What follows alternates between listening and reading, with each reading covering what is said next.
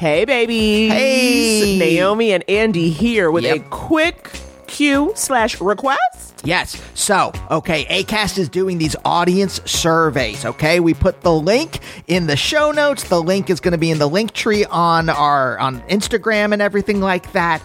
Here's the thing, Naomi. You yeah. know, we're already pretty choosy about the ads right. that we allow on the show. No weapons manufacturers. Raytheon, get out of here. Yeah. Screw off, Raytheon.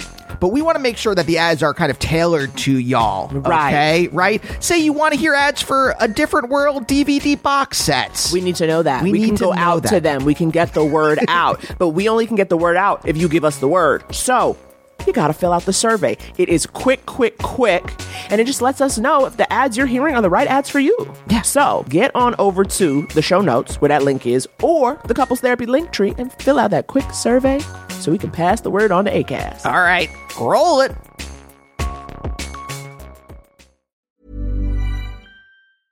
A lot can happen in three years, like a chatbot may be your new best friend. But what won't change? Needing health insurance. UnitedHealthcare Tri-Term Medical Plans, underwritten by Golden Rule Insurance Company, offer flexible, budget-friendly coverage that lasts nearly three years in some states. Learn more at U H one dot com. Hey, I'm Ryan Reynolds. At Mint Mobile, we like to do the opposite of what Big Wireless does. They charge you a lot.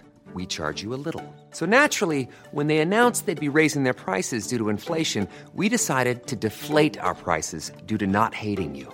That's right. We're cutting the price of Mint Unlimited from thirty dollars a month to just fifteen dollars a month. Give it a try at mintmobile.com slash switch. forty-five dollars up front for three months plus taxes and fees. Promo rate for new customers for limited time. Unlimited more than forty gigabytes per month slows. Full terms at mint mobile dot com. Okay, open your hearts, loosen your butts. It's time for Couples Therapy. Yeah, this podcast is Andy and Naomi's, where they can both laugh and hang with all their homies, talking excellent vacationing with brunches and cuddling, to messy situationships and conscious and coupling, from Netflix hookups to singledom with some Hulu, text, sex, regrets, or feeling on your new jubu. They gon' talk about it, ah, yeah, you are invited, ah, needing therapy, I guarantee, baby, we got it. It's Couples Therapy.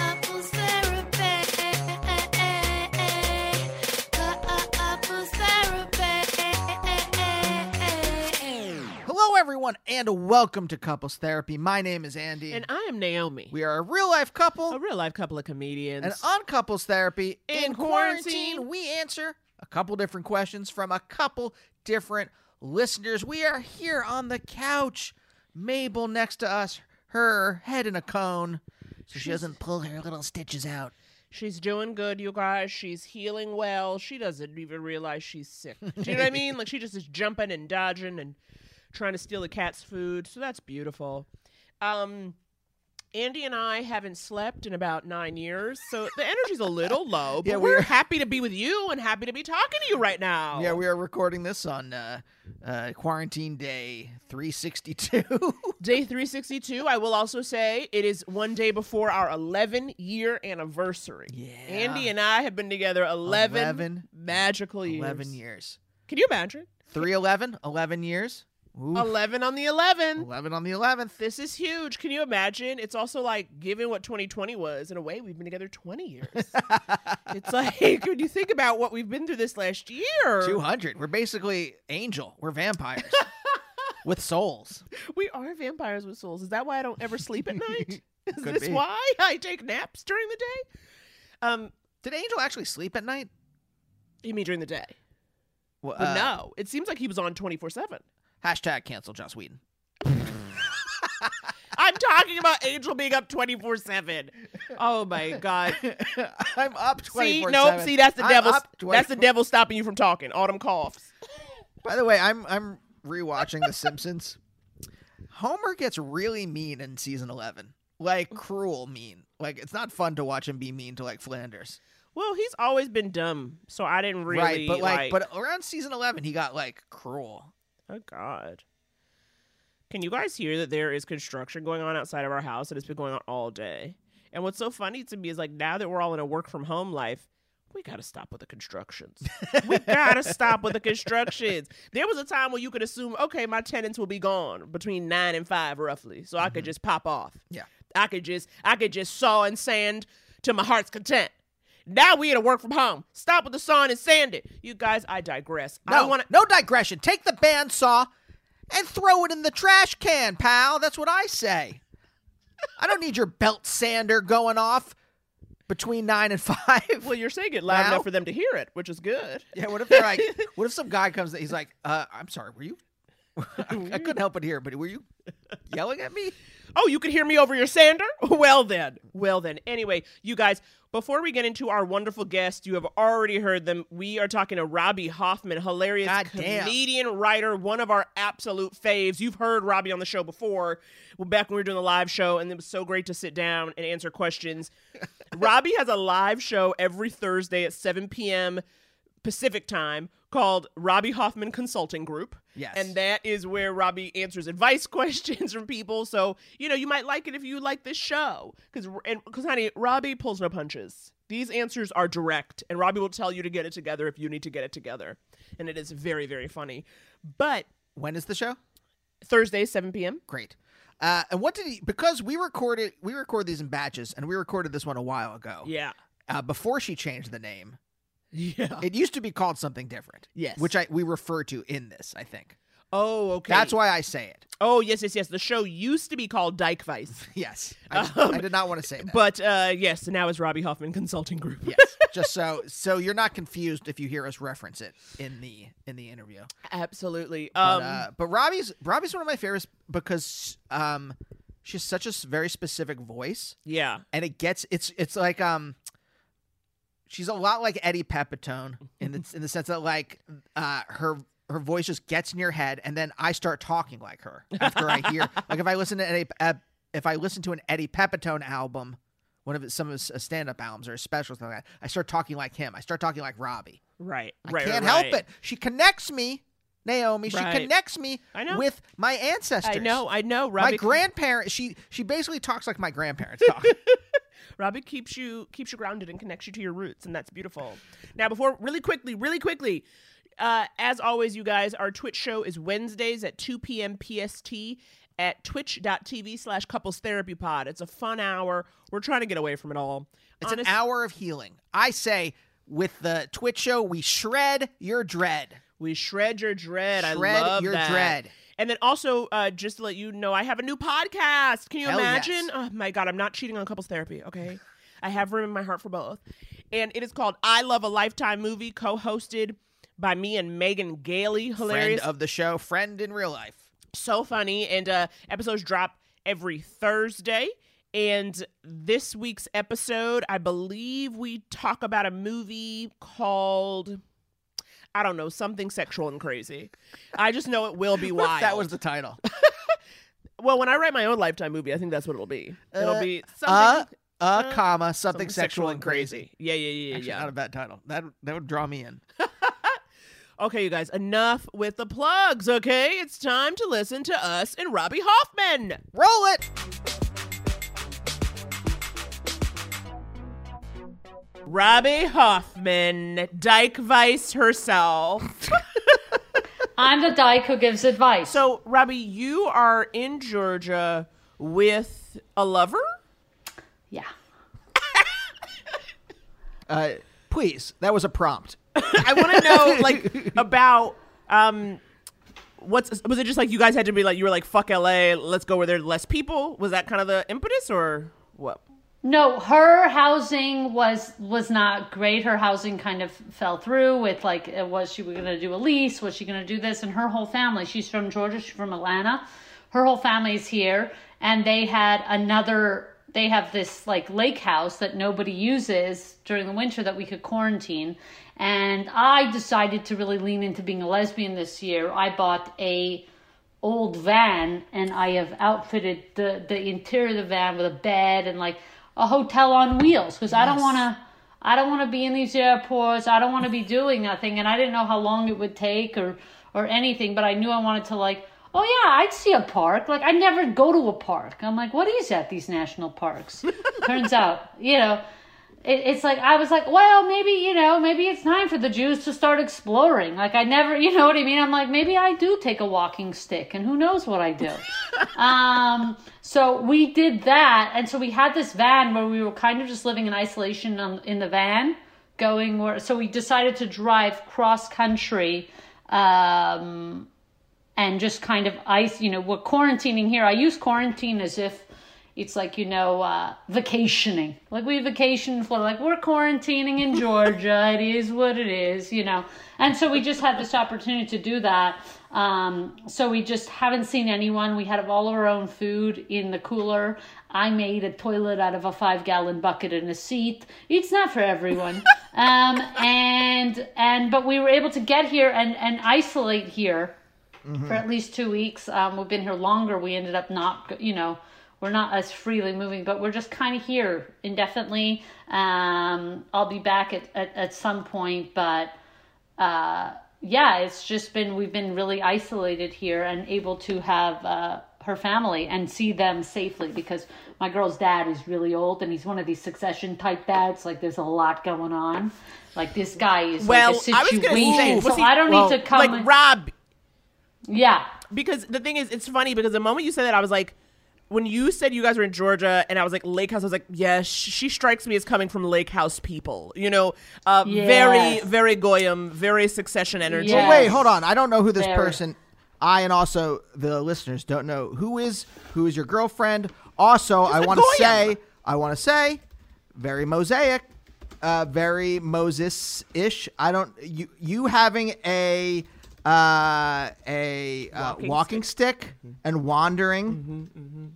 Yeah. Yeah. That- no, I know. She, uh, my, uh, I mean, yeah, she's from a very non-Jewish family. Wasp would be the word that I use. They're Irish people. He, I mean, cocktail. Here's the thing. When I messaged you, I was like, oh, like, you think you guys could do, because it's four o'clock here. And then we were originally going to do it five o'clock here to your time. That's cocktail hour here, which is an observed holiday in this house. I've never seen anything like it. Clockwork, five o'clock, the dad's got martini glass to the top, like hard liquor. There's no issue. This is what they're doing. And I'm like, oh, I've started leaning into cocktail hour. I'm like, this is a tradition I want in my life, actually. This is something from the Gentiles I actually want to start doing. They relax, they force, they self-medicate at five o'clock, and it works for them. So this dude, I didn't want to fly here, and the Jew shows up bringing COVID and ends this entire operation. So I've been very safe. I've been bringing those safe vibes here, but they, they've just been out here almost... already quarantined, mm-hmm, already right. isolated. They do their thing. Five o'clock, it's party time here. Yeah. Um, yeah, yeah so yeah. It wasn't an important reason to push the podcast. That's why I was like, if you can, great. If you don't have to, you know what I mean? But yeah. only this Jew would say, can we move it for cocktail hour? What do you think? Now, here's a here's a question. Do you think that part of the, this is in general, not not talking about your uh, girlfriend's family, do you think in general, the kind of uh, that self-medicating five p.m. cocktail hour of the WASPs that are that is part of WASP culture, mm-hmm. do you think that's to tamp down the emotions? Do you think that is, do you think WASP culture, the coldness in general? Yeah, I do. I think it's so weird. I think like in general, growing up poor and being like, a fly on the wall because I'm white in some rich homes, and you see how these people act. It's like, yeah, they don't, they do temperament. Like they really don't talk about it. Like there are like wars in this family. The brother hasn't talked until like, it's like, you know what I mean? It's like long standing, like feuds, like, like as you read about in these novels that, you know, like, like Shakespearean feuds, you know, which is like, if two people in my, I have nine siblings. If two people aren't talking, Schneer calls me and goes, what happened with you and Shmuley? Like, it, it's like, it's right away in your face about it. But I realize it's like to save themselves, not only from their emotions, but embarrassment. Like in these types of houses, they don't talk about money and they don't talk about politics. Until this year, we all were very political, but um, they don't talk about money. And I realize the rich people don't talk about money because how it would sound if they did, how immoral it would come out. So they say it's best not to talk about money. Now, Jews talk about money all the time because we have to, especially my, you know, I came from a poor Jewish community, which is, which we don't hear about often, but mm-hmm. we have to talk about money. It's, it's like, it's like what's going on. It's like nothing happens before this conversation. It's like health and money, you know, they don't have to talk about money. And if they did, my God, my God. So it's the same thing with politics. Sometimes it's like a lot of the people who don't want to talk politics because how embarrassing would the stuff coming out of their mouth sound? Yeah. Now we talk about it because we're not, it's not about, we, we, you know, and my, my, my mother was like, you know, we're doing this, we're doing this. Uh, you know, nobody can stay over for uh, tonight. There's not enough. I have enough for one friend. That's it. He already called his friend. That's it. Everybody out of my house. You know what I mean? It was just like so open because it, it was day to day. Mm. Right. Right. Now, you know, growing up, you know, you obviously you talk about, you know, all these siblings. And then you kind of did your own thing by going to L A, right? Like, Wait, did you grow up in New yeah. York, or you grew up in Canada, right? Yeah, I grew up in Canada and New York. I was born in New York, my early, early childhood in New York. Um, I went to school in Canada, grade school. Uh, my mother is from Canada originally. Um, so I kind of have this duality where we were like the most American family plucked as is and shoved into Canada because my parents' um, divorce was so... Uh, unorthodox, for lack of a better word. Um, I actually don't know another family in which, you know, you hear of most people getting out, you hear of most people getting out of a community like this, a very ultra-Orthodox community, and they and they do go on their own. My mother actually had the bravery and, and divine intervention to get, she got all her kids, she got all ten of us out of it, um, and it's only because she's Canadian. Mm. So we had this privilege of, like, the Canadian government doesn't fuck with the religious courts. Like, in New York... They're like dealing politically. There's yeah. all these like things in the religious world. The religious court said this and the federal, the state court said this. They're like, what? It, it's a fake court. It's it's not court. Like, it's not a thing. Canada, like to Canada, it's like there's ten Canadian kids potentially living in peril. Get them here. So, um, so I, yeah, so I did my own thing then coming back to the U S. Actually, most of my mm-hmm. family is still in Canada. My dad did live in California. My dad is from California. He's originally from San Diego. Um, and he always lived in California. And I always had this longing to be with my dad. I always like, he was like the cool one and whatever. And you grow up and you realize not so cool, but you know, I always, I always did want to get back. And, um, and I did find my way back, but it was through comedy, and I didn't know, it wasn't necessarily a plan. It's that I got a job that was also in California. And I was like, wow, great. Um, but yeah, we grew up. It's so funny. No matter where I grew up, like as a kid, like we were in Canada, we were the most American kids you could be. I mean, my house was U S A, U S A. And then when I'm in, when I'm in America, it's like everybody points out I'm Canadian. I'm always the other thing where I'm not kind of thing. So, mm-hmm. Mm-hmm. But like, you know, having all those siblings, you, you're someone, correct me if I'm wrong. Again, I haven't known you that long, but, you know, I feel you in my heart for a full uh, lifetime. Oh, literally. Um, but I think of you as someone who's always in a relationship. And to me, I assume that also has to do with growing up. Like, you're all, you're used to having someone around, you know, and being with people. I don't like to be alone. I got to be honest. Okay, some because my girl now, we were talking about, like, oh, she likes alone time. It's like, I'll do it, but I don't really understand it. Like, my whole thing is like, it's like, I never had my own, I shared a room with, with my sisters. My older two sisters kicked me out of them. One day I came home from school and my little pink cot with all my stuff on it was just outside the room. They're like, yeah, we're not living with babies anymore. We moved you. And I'm like, Ma, and my mother's like, you're with the Crips. And I had to like move in. I'm the middle girl. And obviously boys and girls don't share a room. Very heteronormative lifestyle. But, um, I have a sister four years older, a sister five years older, the cool kids. That's who I wanted to be with. And then it's all boys, and then me, and then boys, and then two more girls. So then it was like, and they're babies. So then I, I like, I'm like eight, I'm moving in with freaking babies. And... And I always slept with them, and I really believe that, like, it's so important for another child, even if you have the space, to talk to another child. In the evening, to have your debrief, lights out, that type of chat. That I eventually got my own room. As people moved out, when I was sixteen, I had one year of my own room. And then I moved out at seventeen. But I had one year of my own room. But this room became, and I moved in the room. And I right away, the first night, I went back to my old one. I was like, Debbie, do you want to sleep with me? My little sister called. Like, I could not. I was just petrified. Like, what are we, what? Like, I'm like, okay, I'll sleep with the door open. Like, it, you know, and so she came. So I think that I I don't need this alone time. I will do it as is culturally normal now. Um, but, you know, we grew up in a three bedroom with twelve people and my great uncle Ed and a cat. Like, age stress okay, is not something is, I okay, like, yeah, nineteen twenties. Is, yeah, I, exactly. That's all I was thinking. It was like, this is ni- This is like, like the original wave yeah. of Jewish immigrants coming. This is like my grandparents' yeah. generation. Like my grandparents, li- you know, living in the Bronx. You know, like this. Well, is this like, is it. Yeah. I, I grew up. I have. I relate to people. People like, oh, my grandparents loved you. I'm like, you better believe they loved me. It's me, them. Like, this is Time Traveler's Wife. Like, like I grew up closer. I always relate more to an experience of maybe somebody's grandparents or even their parents, depending how old.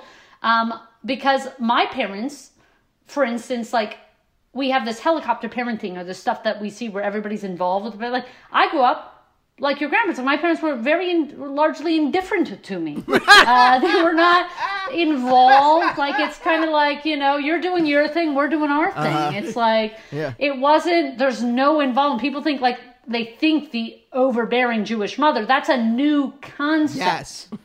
yes. I had a mother who was like, get out of here. Like, what?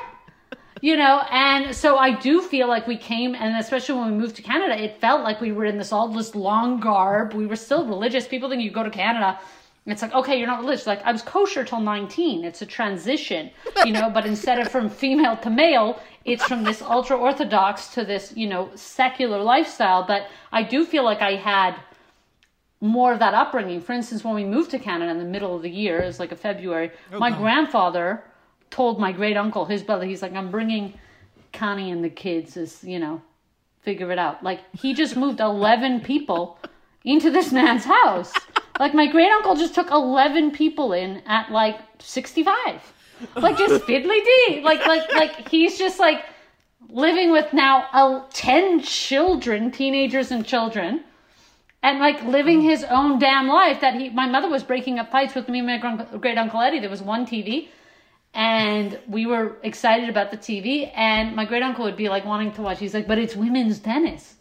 And my mother would be like, okay, Eddie gets the T V. Eddie gets to do the te- how long is the tennis? Well, all day is unreasonable, Eddie. All day is unreasonable. You can watch one tennis and then give it to them. Like, it was just like, it became, that's just, you know, so I don't treat even old people like old people. To me, they're my peers. Yeah. Uh, yes. Yeah, yeah, yeah. Yeah, yeah. By the way, Kosher Till nineteen is a great name for an album. Whether Thank it's like you. The Jewish Taylor Swift or... Thank you. Yes, exactly. I broke it on an Egg McMuffin McDonald's. All I wanted as a kid was a nugget. And, you know, because the non-Jewish kids always have McDonald's after school, and they put it in the little house box. Yep. That house box drove me nuts. And all I just wanted, and the, and I always heard of McDonald's breakfast. This McDonald's breakfast, like a restaurant with breakfast. We also never went to restaurants. Right. There, there weren't really kosher restaurants. And now there are, but they're horrific, I'm sure. Um, and and so I broke it on an Egg McMuffin. Uh, after an exam one morning, I was just starving. I walked into McDonald's. I ordered Egg McMuffin with bacon, and I had one every single day for a month. It was like the best thing. I ended up working at McDonald's. My first, one of my first summer jobs was McDonald's for four months. And I ate there twice a day, every day for four months. And I have no regrets. No regrets. No. It was delicious. No. We got half no. off. I mean, who's passing no. up a deal? Oh, it's ha- and free soda as much soda. Every day I left work, every day I left work with the two extra large sodas like this. I would fill them up and put them in my fridge. Well, soda's parv, right? Yeah. Um, my grandmother was kosher, and I just remember, like, I, I didn't really put it two and two together, but I remember, like, I guess she never went to restaurants. And I no. remember one time we went to, like, a funeral, because we were constantly going to funerals, because that's what it is to be uh, Jewish. uh, and um, we had to stop at a, re- like, we were starving, because this was, like, for whatever reason, all everyone in my family bought plots in New Jersey. Even though my family's oh, yeah. from New York and we lived in Pennsylvania. So we were constantly going to New Jersey for funerals. Okay. okay. And we had to go to a restaurant, and she just got like plain noodles. Oh. That was all. Yes. That was the closest thing she could get. Oh. I used to do that with, I used to do that with friends. Like, because I was, and I went to a Jewish, like a conservative Jewish school. We still did that, but they were less religious than I was at my home. You know, we were still pretty religious, and it was like some things like kosher were like the longest to shake for some reason. Um, and I would go and have to order like And this is like the first time I broke my kosher-ness. I brought it back to the cafeteria at the school that I was going to. I went to Dawson College. It's between university and high school. It only exists in Quebec. It's insane. um, and I brought back and I unwrapped it. And I remember my friend, Ronnie, shout out to Ronnie, a successful lawyer now. It's not nothing. Um, he... He comes at me. Now, he's like a Jew, but he's like the Jews that we know now. Like, he's kind of traditional, like, does the holidays, but not much. And he comes to me. Suddenly, every Jew who's not done anything their whole life on Passover is kosher for Pesach. You know, I can't eat bread. They never do anything the whole year. They don't do nothing. They're like, oh, you know, I can't have bread for eight days, okay? Now, it happened to be Passover that I broke my kosherness. But to me, there was no... Once I was breaking it, I'm breaking it. Right. There's no thing. So he comes to me, he's like, I can't believe you're going to eat that in front of all of us. That you're going to, I'm like, have you lost your goddamn mind, Ron? I want you to go look behind that counter and see if your mind is there. Do you know? Do you know what I have had to do every birthday party, everything? Because these, when you get to be sixteen, seventeen, eighteen, you're starting to go to restaurants for the first time. Yeah. You're doing a nine o'clock sit down, a late mm-hmm. dinner. Okay, I was going there ordering a garden salad, no dressing. Oh. Leaves. Leaves with just carrot shavings. Carrot shavings. Like you're a cow. No. Okay, and he's going to come and tell me, who's been kosher. I just snapped. Everybody let me alone, and I ate alone for like a month.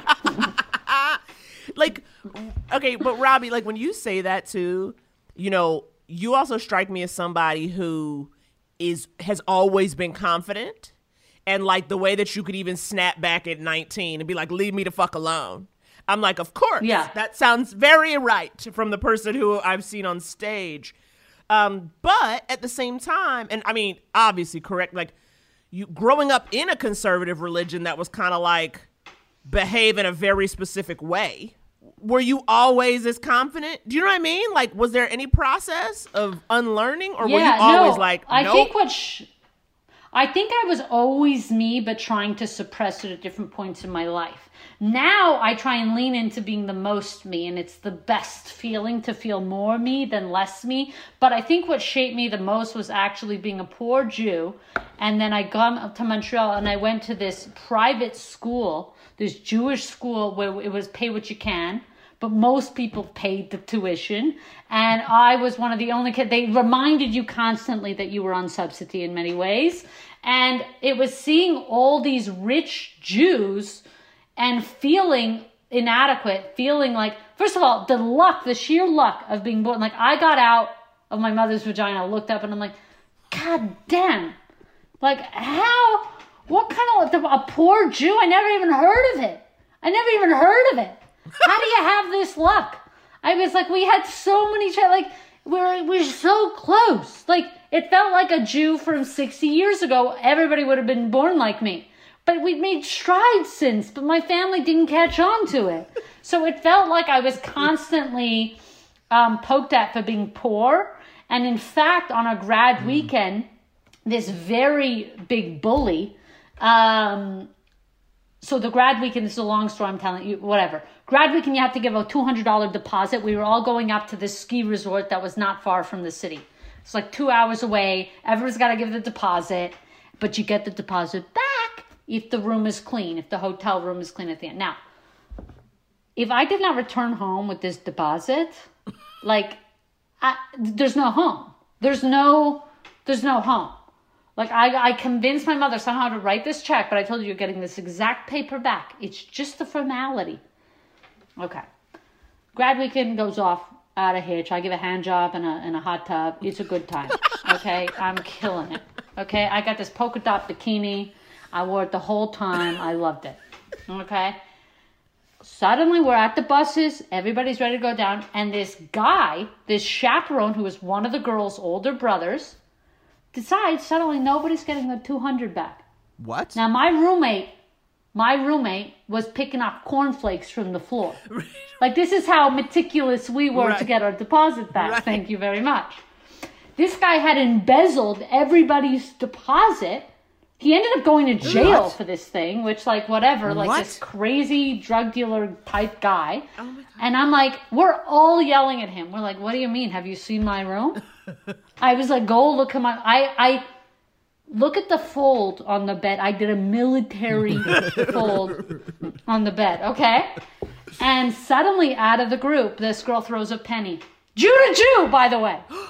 Which, don't quote this, okay? We can be mean to each other. It doesn't mean you could be mean to us. Shut up.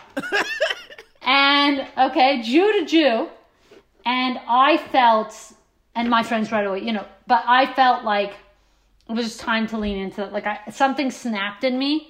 Like, I had mm-hmm. even tried to talk differently. I had a, I had an American accent, but because my whole, even though I moved there young, my whole family still speaks like this. Like, mm-hmm. at the home, all, I have six older siblings, and my, like, we're still, basically, our microcosm for New York just, like, airlifted into Montreal. We're not suddenly French, and this whole thing, like, we don't know.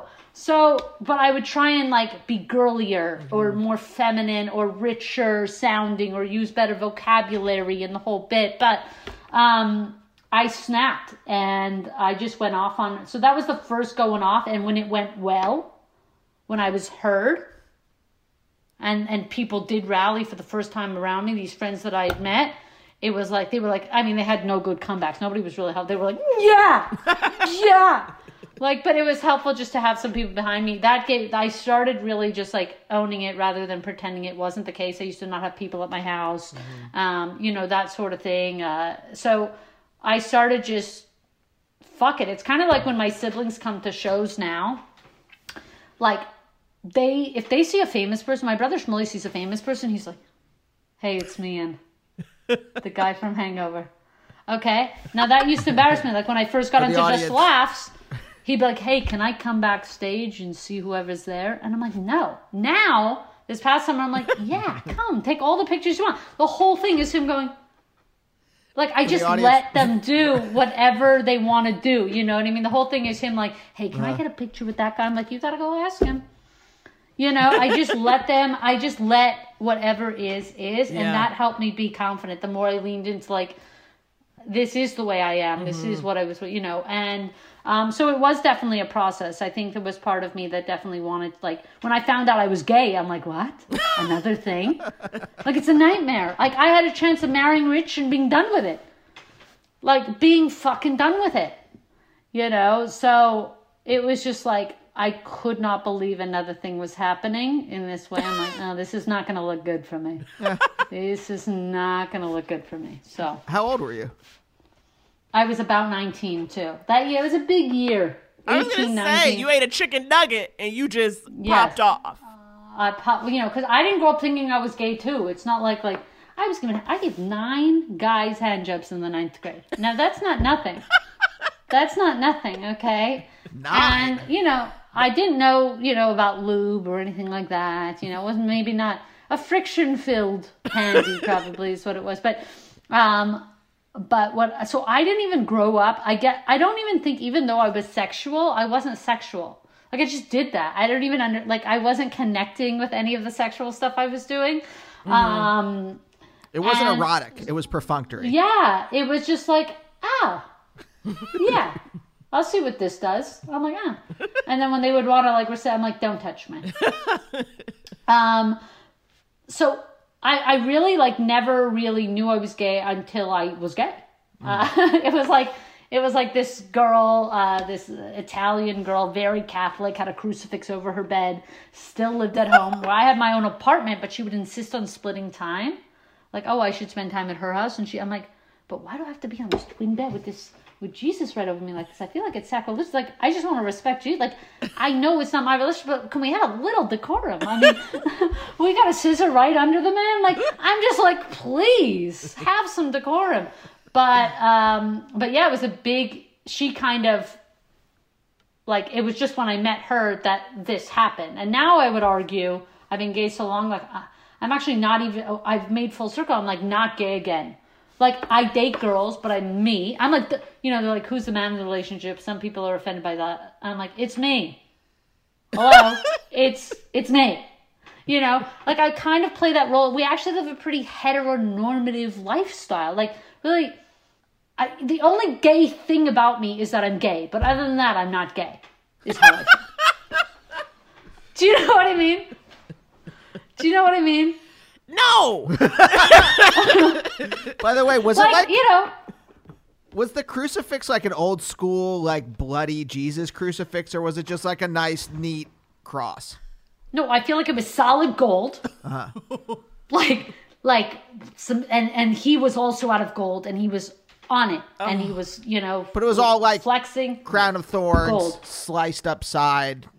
Yeah, it was probably like, it was actually a tasteful size, mm-hmm. but gold isn't cheap. I remember thinking back then, that yeah. is solid gold over the bed right there. Like, my family would lock that up. We'd be like, gold over the bed? Give it to me. I got to put it under, you know, but we don't just have things like that lying around. I'm like, listen, they just have it. Like, I could pluck that in a second. Just one little nail. By the way, in my mind, it was an old, like, it was very, like, like you see in...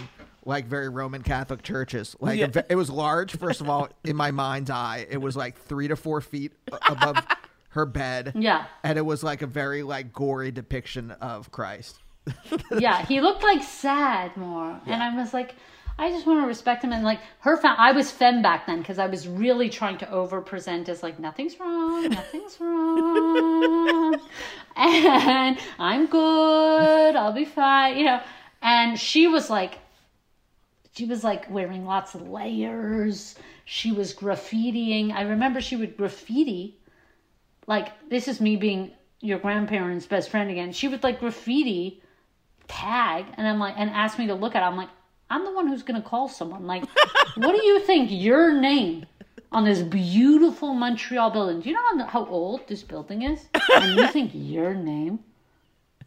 Like, I, I was like, so disgusted. Like, and her parents blame me for turning her gay. I'm like, look at this bitch. I was like literally in like a Guess watch. I had like, you know, like the Juicy Couture sweatshirt I saved up for. Like, I'm like, she's look at her. She's the gay one. Like, it was just so crazy. She was so clearly like presenting gay. And they were like, ever since Robbie came into it, I'm like, it's her. I didn't even know I was gay till I met her. She talked me into it.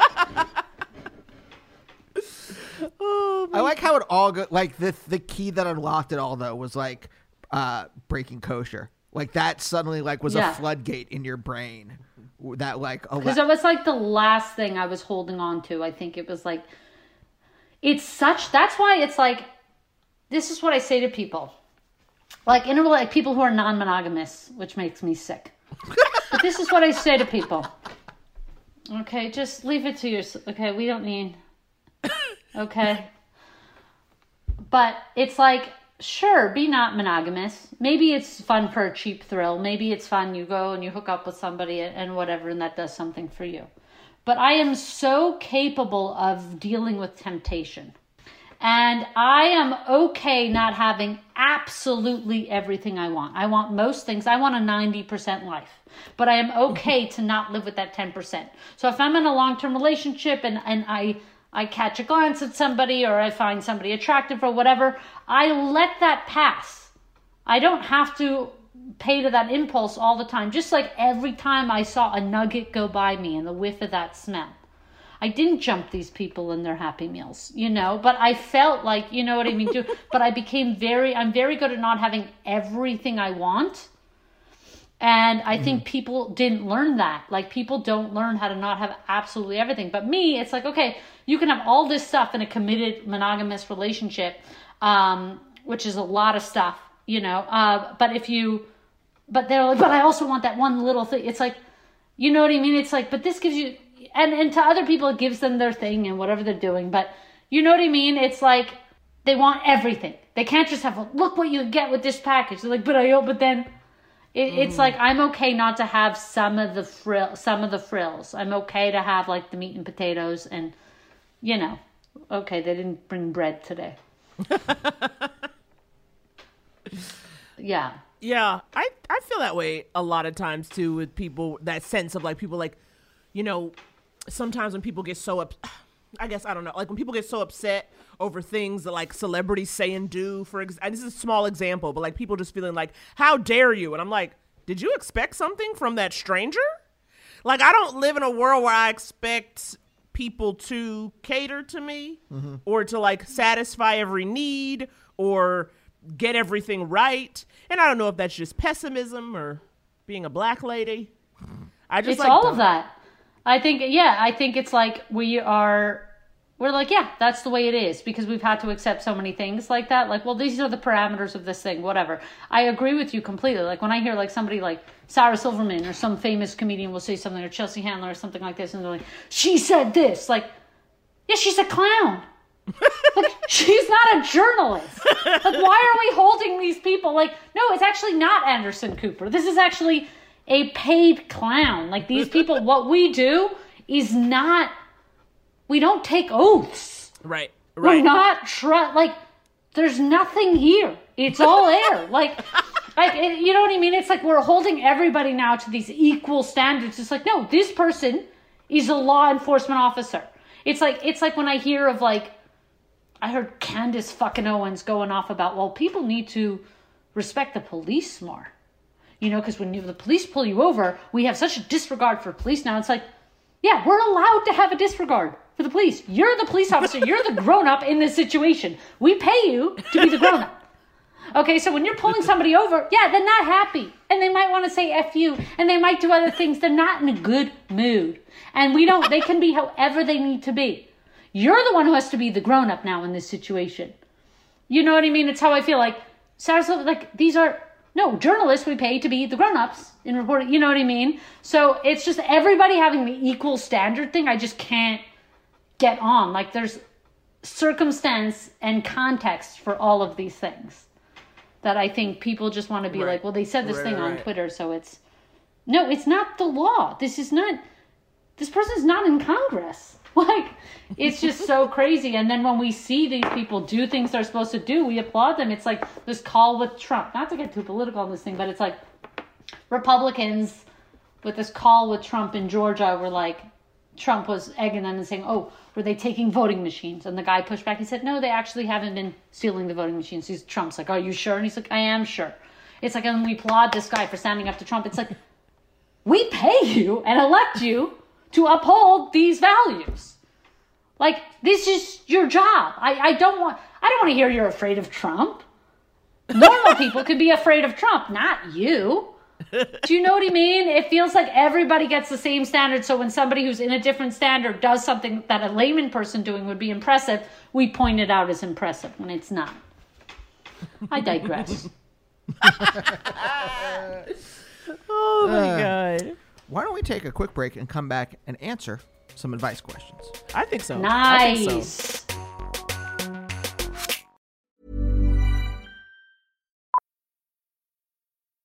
Millions of people have lost weight with personalized plans from Noom, like Evan, who can't stand salads and still lost fifty pounds. Salads generally for most people are the easy button, right? For me, that wasn't an option.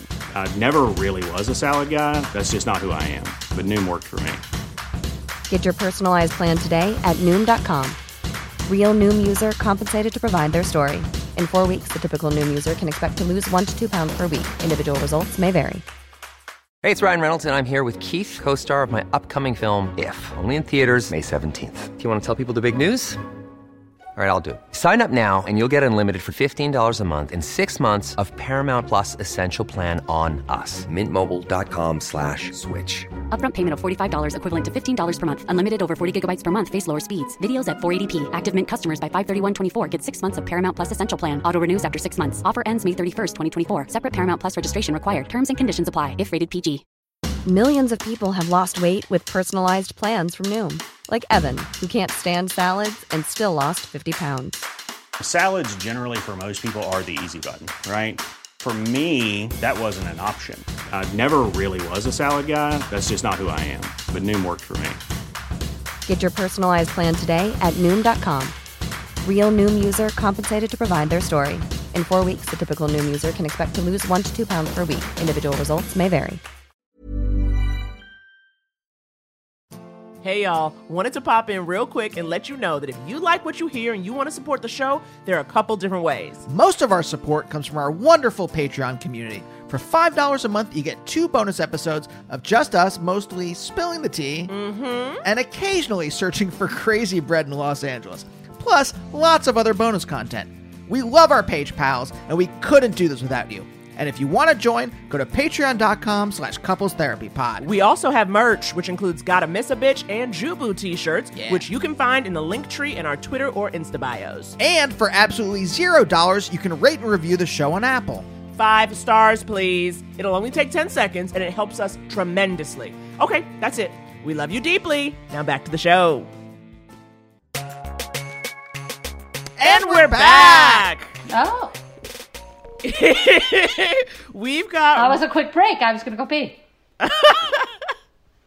We've got Robbie Hoffman here, honey. We know we're not, we've learned some of Robbie's background. We understand where she's coming from. So now when we weigh in on your advice questions, you have a full picture. Okay. And you know, yeah. Robbie does give advice every Thursday at seven p.m. Pacific. Am I correct, Dyke Vice? You are. Bingo is his name, though. Okay. Andy, do you have the right. first one? Uh, we get uh, questions over D M on Twitter and Instagram from Gmail. We love your voicemails as well. Uh, Naomi, what is the phone number if you would like to leave a voicemail question for us? Honey, the only phone number I know, three two three, five two four, seven eight three nine. Call us up. I know that, my parents, and your phone number. And that is all in twenty twenty-one. All right. So this first one, though, comes to us uh, from Gmail. Uh, nice. This person, I believe, uh, uh, their first initial, J. Okay. They gave us a person. Hi. So I just got a vagina. Also, huge fan of the pod. Woo! That's uh, a that's a sentence. That's how you draw someone yeah. in, baby. Yeah. Uh, Start I with forget, your closer. I think, I think also the subject says something like that. uh, well, I was born with pretty much a vagina, but I just didn't have a hole because I had too much testosterone. And then there's a emoticon that's like a slanty frown face. Uh, it's called a perforated hymen if anyone wants to look it up. People ask if it's intersex, and I think it's on the spectrum, but I don't identify as that because it's too close to a conventional vagina. But anyways, I spent my whole life waiting and dying for this freaking hole, but never got it growing up because doctors and old people in general are super weird and said that only do it on married, and they only do it on married people, which is problematic in many, many ways and probably illegal. But anyways, livid, livid. We only do this on married people? What is that? Like, what does you being married have to do with a hole? Anyway, go ahead. I don't, it very, I mean, I'm livid, but maybe continue. This question comes to us from nineteen fifty. No, it doesn't. I know, I know, I know, I know. I'm pretending as if twenty twenty-one is different from nineteen fifty. Uh, this person's just in Georgia. Just. Uh, I coughed up the three thousand dollars it cost and got the freaking hole. And at the moment, I'm in the best relationship ever, and I trust this motherfucker with my life. Love it. So before we have the good old penetratey, love this I, person. I need to go through a dilator set to stretch out the new tissue. So the pepe. The pee-pee. Oh, sorry. It's P E H. Oh, maybe the pepe penis? The penis? P E H P E H. Pepe. Right. Can fit in. My partner, they, he, and I have been working on it, and they've been taking talking a lot about how great it's going to be to have sex. However, they fingered me for the first time, and I could not care less for it. Oh. I don't see the point at all. It doesn't hurt anymore, but it's not pleasurable either. Ugh.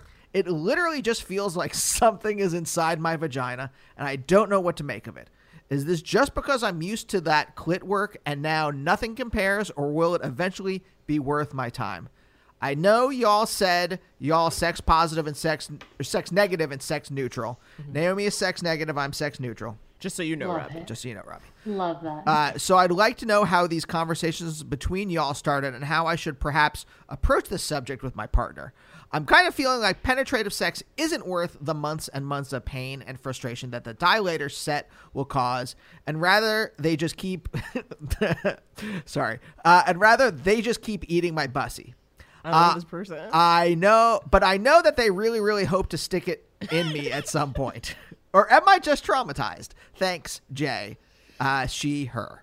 Now, considering I'm sex negative, this is a lot of sex for one question for me. Yes. And I am just needing to take it in, but I also love it. Because like the thing is, like, I don't not like sex for other people. I just like could go either way with it. So like, I like yeah. when people are talking about it. Do you know what I mean? Like, I'm like, yes, give me the tea. Tell me about the journey. So I, I'm very, yeah. Jay, I'm so, ha- I feel very honored that you came to us with yes.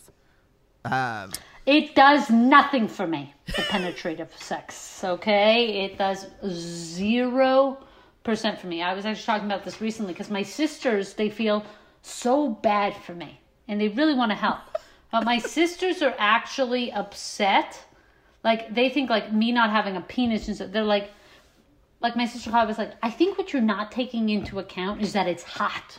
It is warm. Not only is it hard, not only is it throbbing, but it's warm inside of you. And they genuinely care. They want me to have this experience because they love it more than anything. And my all my, my three other sisters were like, yes, it's warm. Like, and I'm like...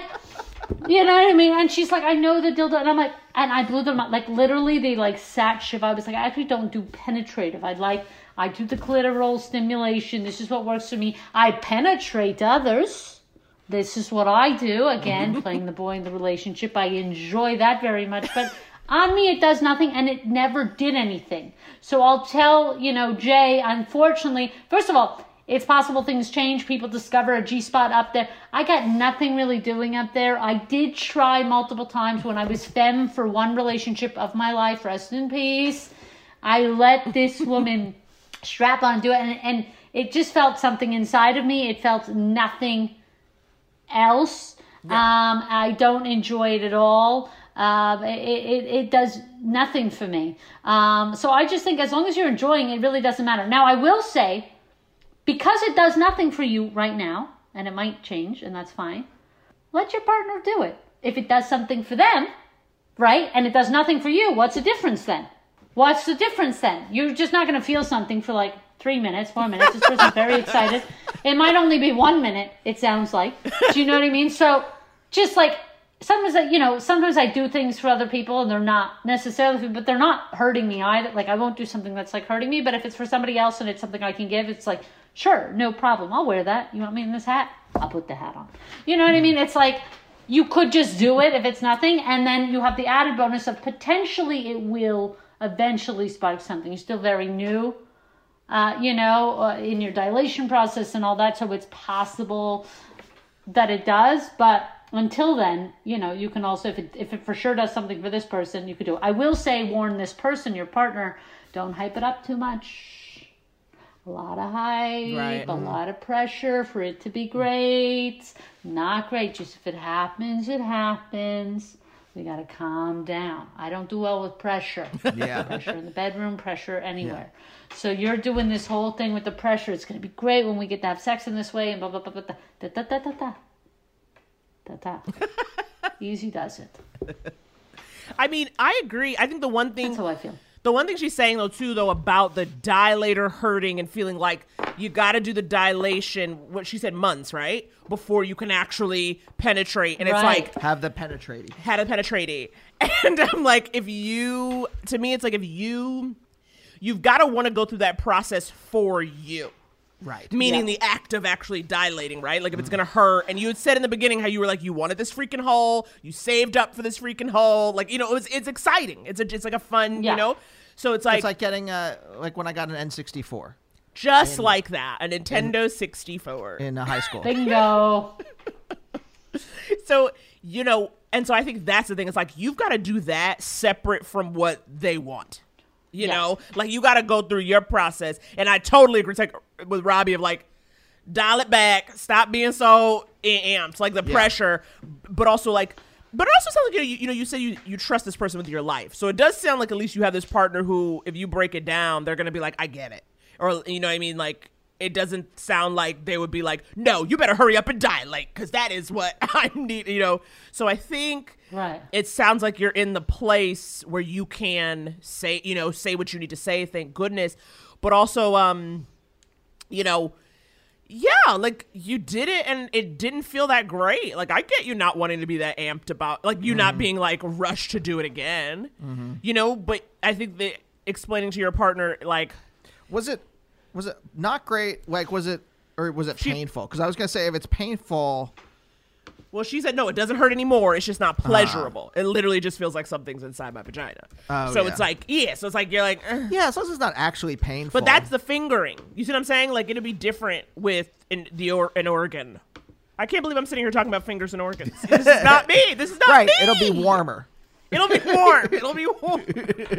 But, like, also, this is the thing. I think there's such a, like, um, very, like, conservative... old school kind of of pressure. It's not just like pressure uh, in terms of um, like this has to be good. It's just like that's the only thing we can do. Mm. There's thirty thousand things you guys can do together to feel good. To feel good. to uh, no, to feel you can. There say- are thirty thousand erotic things in the world. This is my new book. There are thirty thousand erotic things in the world, and I list all thirty thousand of them. But, like, there's others. Th- that's that's one. Th- that, these are one or two things. Right, right, right, right. There are there are many intimacies. That's very... Yes, I agree. And I like a lot of the other intimacy as well. Obviously, you know, it's like lesbians get offended. It's like, how do dykes have sex? I used to joke, we don't. And then my girl would be like, we do. like, like... It's a joke. We kind of just roll around until something happens, and it's still good. Like, yeah, we're not doing that thing. This, but the roll around is not nothing. Do you know what I mean? It's like something, you know, so it isn't, yeah, I agree with that. And the dilation, I think, as an aside, I don't know if we mentioned, it, it's also like a, a health thing. Like, I think you have to dilate whether you're going to be having sex or not because the hole could potentially close. Yes. Um, and that could, you know, for your for your health, you might need that to be. You also don't want to throw your money whatever, away. But, you can't throw your money yeah, away. Yeah, you're not throwing your money. So I agree with Naomi. Separate that. Like, the dilation is, you know, is not, there's nothing attached to the dilation but you doing it for you and the process. How long does the dilation last? Like, how long do you have to do it, like, for each sesh? Oh, the session of dilation? The, yeah, the I don't dilation know. Sesh. But I do know it is something that you do have to do, like, I think potentially for life. Like, once you kind of have it, you got to just... But obviously it reaches a point where it's not painful, you know what I mean? Mm-hmm. Like, when it's not fresh yeah. yet. But um, it is, you know... And But I'm like, you know, yeah, it's like... that's. But that's, like, your that's your journey. That's not, like, the journey to then have penetrative sex. But right. Then, I have a question, though. Have you had... Like, Robbie, because, you know, you said you were like, I don't feel like I have anything inside me. Have you had partners who were really... annoyed or gave you shit for not wanting penetrati? Like, I would have, like, sometimes it's like, like for me, like, so I don't feel good. Like, for me, when somebody asks me, like, penetrate me, I'm like, what are you, gay? You're ridiculous. What are you fucking, what are you fucking gay? Like, to me, that would be the only thing that made me feel gay. Like, right now I'm gay, but I'm not gay. But that, to me, I'm like, what? Are you crazy? Like, no, I have had, like, people not understand it. Now the language is so much more advanced that, like, it's okay to vocalize those things in a way that enough people, especially in the community, the queer community, they get it. But, yeah, I've had people who want to do that thing, and I'm like, nah, like, I just, you know, I'm the boy, you're the girl. We kind of entered this like this. This is the way I'd like, you know. Um, not to say it, and that's obviously I'm being, I'm joking, but yeah, I've done it before. I've explored it, and no, I don't like it. I'm happy. I even explored a dude. Right. Like, I was all about, like, I want to be sure. So Ryan and I, shout out to Ryan Abrams, works in kitchenware. It's not nothing. Um, and he, you know, we were twenty-one, and we were in New York, and my favorite play, we went to go see Billy Elliot, and uh, I forgot the poster that I bought from the show, and he went back, and he got it for me, and he came back, and it was like one in the morning, and he was like, we should have sex. I'm like, we should. You know, and we got naked, and then I, I, I looked at him, I was like, I, I, he was standing, I'm like, I'm a no. And then in the middle of the night, I woke him up, I'm like, let's do it, let's do it, let's do it. He was like on top of me in three seconds, then his hairy armpit threw me off, and I was like, I can't have this. And then, so I think I did two or three thrusts, mm-hmm, mm-hmm. But then my sister was very big on, like, you gotta do it a lot of times, so you don't know. So we did two more times. Like, I wasn't ever into it, yeah. But I'm happy that I tried to be into it, not from him, but from me. Right. To try, like, right. Not everything you do to yourself you have to like either. It's like, you could not like things and know, you have to know right. that you don't like those things. Do you know what I'm saying? I don't want us to be fearful right. of not doing things because we might not like them. That's a possible outcome. Just know that. But that is the way you know you don't like things many times too. Yeah. So it's not yeah, like yeah, a yeah. traumatic thing for yeah. me. I chose to explore this thing. I didn't like it, but it didn't, you know, it was fun. Ryan was like, yeah. was, wakes up in the morning, he was like, we have an undeniable sexual chemistry. Oh, Oh, I love it. Oh. Why don't we do a voicemail? Yes, I love the voicemails because I can hear where you're sure. at emotionally. Hi, Andy and Naomi. I am in serious need of advice regarding my husband's horrible or non-existent gift-giving habits. So earlier Terrible. this year, it was my fortieth birthday, and I really Terrible. wasn't expecting anything, well, because of COVID. And I came home, and I just, you know, maybe a note, I don't know. And, um, well, no one was home. And when my husband finally came home, he came home with a small-ass birthday cake from Walmart. And as, oh. as soon as I looked at it, I was really disappointed. It even had a number four because he said that he did not want to disappoint me with adding a zero. Um, yeah, uh, I... He used to write me notes. I know he's uh, he is a great husband, but I don't know what to do. This was back in May. I still, you know, he thinks I've gotten over it, and I haven't. Christmas is coming up. Of course, I didn't want anything. I even told him maybe a nice note. He hasn't. I even told him maybe you should give me money. Um, I could buy the gift myself. And he got offended because because he wants to get it himself. So. I don't know what to do. Um, was ready to murder him, but of course, he's a great husband. He had gotten a, a um, kidney disease earlier last year, and I really was ready to give me give him one of my kidneys, and he gift. can't even bother to get me a fucking note. So please give me advice. I don't know what to do. Thank you. Ooh. Okay. Um, uh, oh, it's I again. I want to be more generous. I'm mad at him. I think when you've been together long enough, you should have. He should have cracked this by now. Yeah. By now, mm-hmm. he should have cracked the gift giving. You know. Do you notice how like sometimes in questions, like maybe he is a great husband otherwise, but I do notice that people like th- here's a here's a thing that shows uh, he's pretty insensitive, and then they're like, but he's a great. But the, but this is a, a great partner yeah, otherwise. Yeah. And I'm like, huh. I wonder how much of that is like, you're like. Something doesn't add up. Yes. You, Andy. Some does the math don't make sense. Jew here, hello. I'm just looking at the balance sheet here. Something don't add up. Yeah, man. I mean, Robbie, what do you have? What are your thoughts? I mean, you had thoughts when you heard the voicemail. I happen to be one of the world's greatest gift givers. Okay. So you've come to the right place. When you're when you're dating women and you don't have a penis, it's kind of like Helen Keller can smell better. Do you know what I mean? I elevate, I elevate in other ways. Okay, I am thoughtful. If you mentioned a thing, clocked it. I'll, I'll hold on to something for six months and get it for you. Okay. Wow. So I don't. This is foreign to me. Mm-hmm. It really is. This is like. Out of, you know, fish out of water experience for me.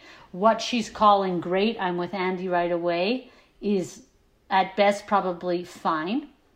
What she thinks is great is probably just fine. Like she's alive, so that's good. Mm-hmm. You know what I mean? Like mm-hmm. she, you know, she's not, he, you know, he's not murdered her, so that's good. Like this is the level in Low which bar. we're, you know, this is probably the bar though, is is what I'm thinking. The fact that she communicated with him too, that she wants gifts mm-hmm. in this way. And she doesn't just want like, I'll do a gift for nothing. I'm one of those people, okay? And the fact that she said like her fortieth, you know he got the four, it's a four-year-old's cake. You know it's a cake. It's a Winnie the Pooh cake he came home from from Walmart with a four. It didn't have a zero. Yeah. And then he, on top of it, makes this fib that he didn't want the zero because he didn't want to offend her.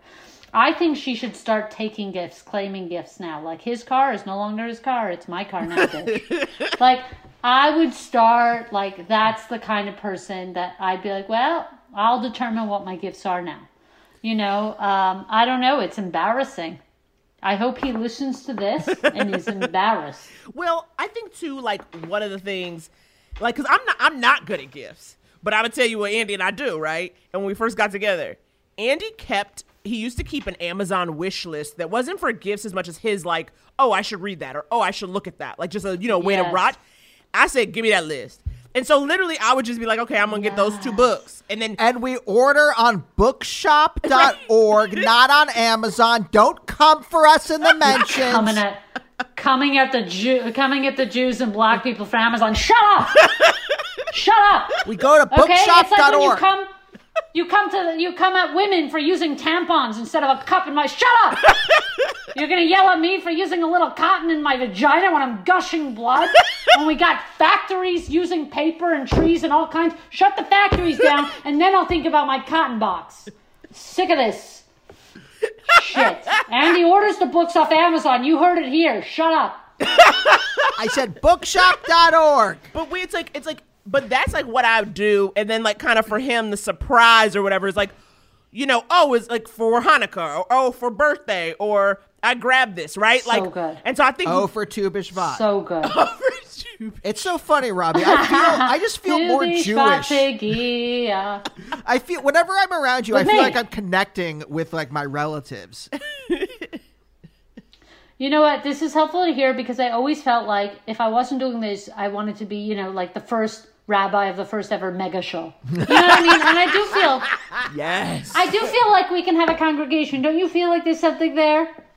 Like, I want to be one of these Justin Bieber guys, but on the Jewish side. You know what yeah. I mean? It's like, well, did you... We, we got to get our own going. I'm, I'm ready to spearhead this thing, and I think Andy could be my first congregant. I think it could be fun. I think it could be fun. Hey, look, if Temple could be interesting, I might be interested. Well, but, uh, I'm, I'm gonna. I'm about to do it. We'll see what happens. I would Once they stopped it. using Debbie Friedman's music, I was I was no longer into it. I'm just like, we don't, music at shows like that. Like I also like because I grew up so religious. I still like the religious ways in which they do things. So when I go to a synagogue and a woman's a rabbi, I'm like, excuse me, like no, no, this is wrong, this is wrong. You know, I'm still like stuck. I'm stuck in so many different things. Robbie is a mess. Robbie is a mess. And I'm stuck frozen on this. You've got like a little Rabbi Hillel as your superego. Yeah, I can't wait. I forget what even this lady's question is. Well, she's like, what should oh, she yeah, do your about Amazon these thing is The Amazon wish list thing is also so thoughtful for somebody. Like, see, you're somebody who thinks you're not good at gifts, and in fact, you nailed it. You thought about it, and now uh-huh. it's actually so cute that you do that. Now you've actually, with not as much effort, it was just one second. And he could be, this this bitch will take anything. Literally, he could paint a rock with I love you. Right. And that would be nice to her. Right, right, right. She's like, I'm literally saying like a nice note or something. But then here's the thing that's interesting though, because you said like, you know, just a nice note. Like I don't need stuff. But then my question would be, is your husband a man of words? Well, she said he used to. He okay. He used to do like the nice note. Oh. I see. I see.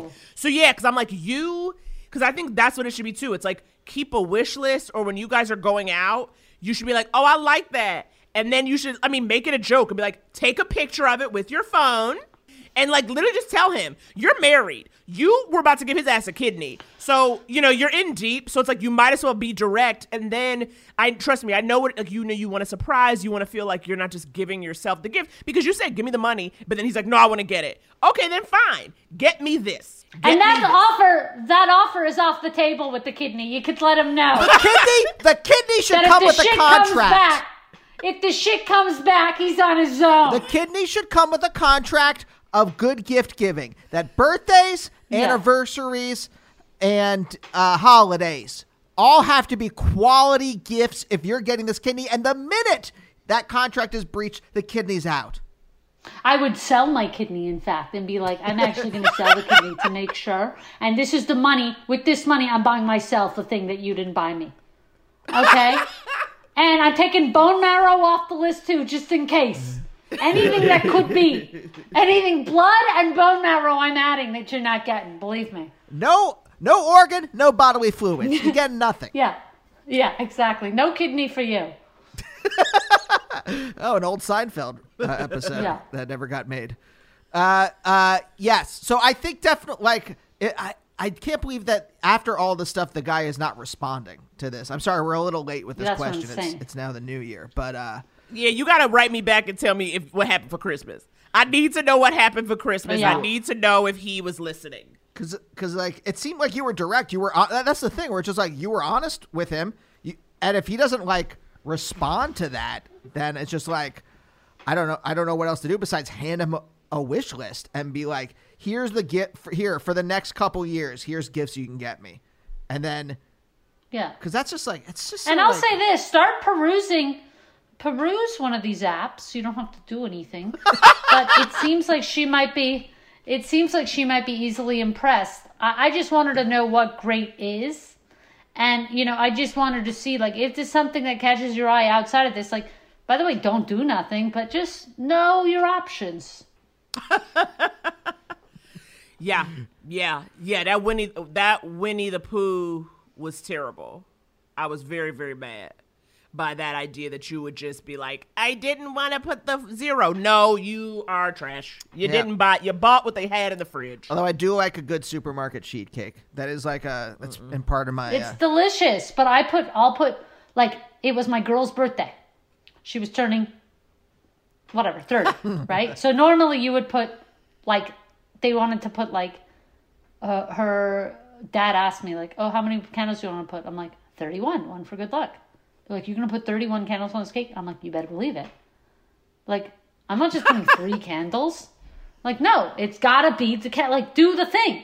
I'm like, yeah, I bought all these candles. They were surprised I bought the candles. I'm like, I'm not doing cake without candles. What am I, an animal?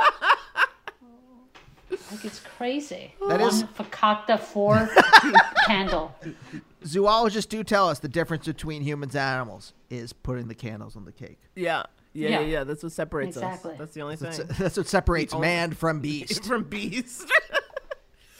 Oh, my goodness. Yeah, so you need to start a wish list. You could send it to him and be like, hey, get me any one of these five items or whatever. And also kidneys off the table. I think that's the Kidney, takeaway. Kidneys off the that's table. That's for sure. Yeah. That's for sure. Yeah, yeah, yeah. You know. Also, I'd start sh- drinking. I'd start ruining my kidney. I'd start like all kinds of stuff. By the way, you want this kidney? Believe me, you didn't say what shape it had to be in. Good luck. I watch him rot with my kidney. I'd watch him. I'd be like, after the transplant, I'm like, look at the kidney. She's drinking antifreeze. Yeah. Enjoy yeah. your kidney now. Uh, yeah. And you know what? I think there should be, there should be a week or two of like gift of, of like not non-apropos gift giving. Just like yeah. two weeks at, at it's not attached to a holiday or anything like that, just to make up for. Oh, uh huh, uh huh. So just like just because gifts, just, just because. because gifts, yeah. Oh, she's never getting those, and they make it so easy. They make it so easy for men. What do you think flower shops are? Yeah. For people who are bad at gifts. You uh. go and you pick the flowers, and I love flowers, and I've talked about this at length. But thank God women like flowers. Why do you think God made women loving flowers? Because it was so easy. It was so easy. He wanted it to be easy for you to give a gift to a woman. And so he made women like these nothing things that you could pick out the ground for free. Uh, oh, my God. I did once give Naomi a, uh, a uh, selection of rocks. A selection? Well, no. I remember this one time. Do you remember why you did it, though? You got me a giant bouquet of flowers, and you, like, came to my nice. work or something. And this was, like, early in our day, like, maybe, like, a year or something. But I remember because it was a friend of mine who I was meeting maybe, like, that day, like, that night or whatever, and she had seen you. She didn't even know you. She was just like, I, I had the flowers, you know, that when I saw her, and she goes, oh, my God, I saw the guy walking around with those flowers, and I thought, he must be a sweet man. And it was like just because Andy was holding a giant bouquet. But it was just it was just four. I saw them and I thought of you. Can you imagine? She can't. She she, she truly can't. I swear. But it can happen for you. You deserve, listener, caller, you deserve all the gifts. Yes. And you're just going to have to hit him over the head with it. And if he really insists, if he if he's like can't get it, yeah, you just have to start like claiming things. It's yes. your car. You just get some money out of his wallet. You yeah. take yourself out, and he's not invited. And ruin that kidney. Exactly. Ruin that kidney. Just one of them. Just one. Yeah, can you ruin just one kidney? Uh, uh, Robbie, I, it's it's cocktail hour, yeah. so we, we should let you go. Yes, but thank you so much for being here, Robbie Hoffman. You know you're the truth. Love and the light. You both. Love you both so much. I mean, I'm too old to be adopted, but if you're looking to take somebody in, I feel like we could really do something as a family. Uh, since the second I met you guys, I'm like, oh, it's my family. That's nice. That's nice. There's some people you just uh. meet. Um, I love you, Naomi. I'm sick about what happened to you this week. Nothing but sick. Nothing else to say about it. But I'm glad you guys were together. Yes. Yes. You know what I mean? Yes. And and I'm sorry. And I was thinking about it too. I was like, I'm sorry, Andy, hmm. that you had to even see that to Naomi. It's yeah. also like a horrific trauma. Do you know what I mean? Like, I was like, it's awful. You know, it's just horrific. We're here to stay. Never again. Thank you for having me. Really appreciate it, guys. You're the best. All right, you guys. We'll see you next week. Bye. Bye. See ya.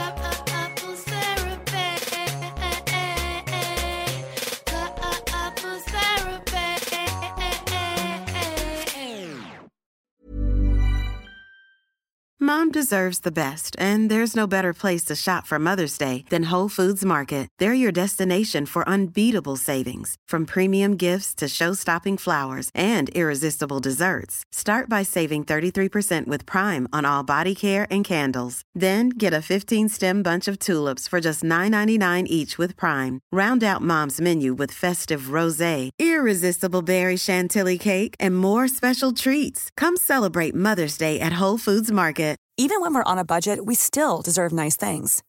Quince is a place to scoop up stunning high-end goods for fifty to eighty percent less than similar brands. They have buttery soft cashmere sweaters starting at fifty dollars, luxurious Italian leather bags, and so much more. Plus, Quince only works with factories that use safe, ethical, and responsible manufacturing. Get the high-end goods you'll love without the high price tag with Quince. Go to quince dot com slash style for free shipping and three sixty-five day returns.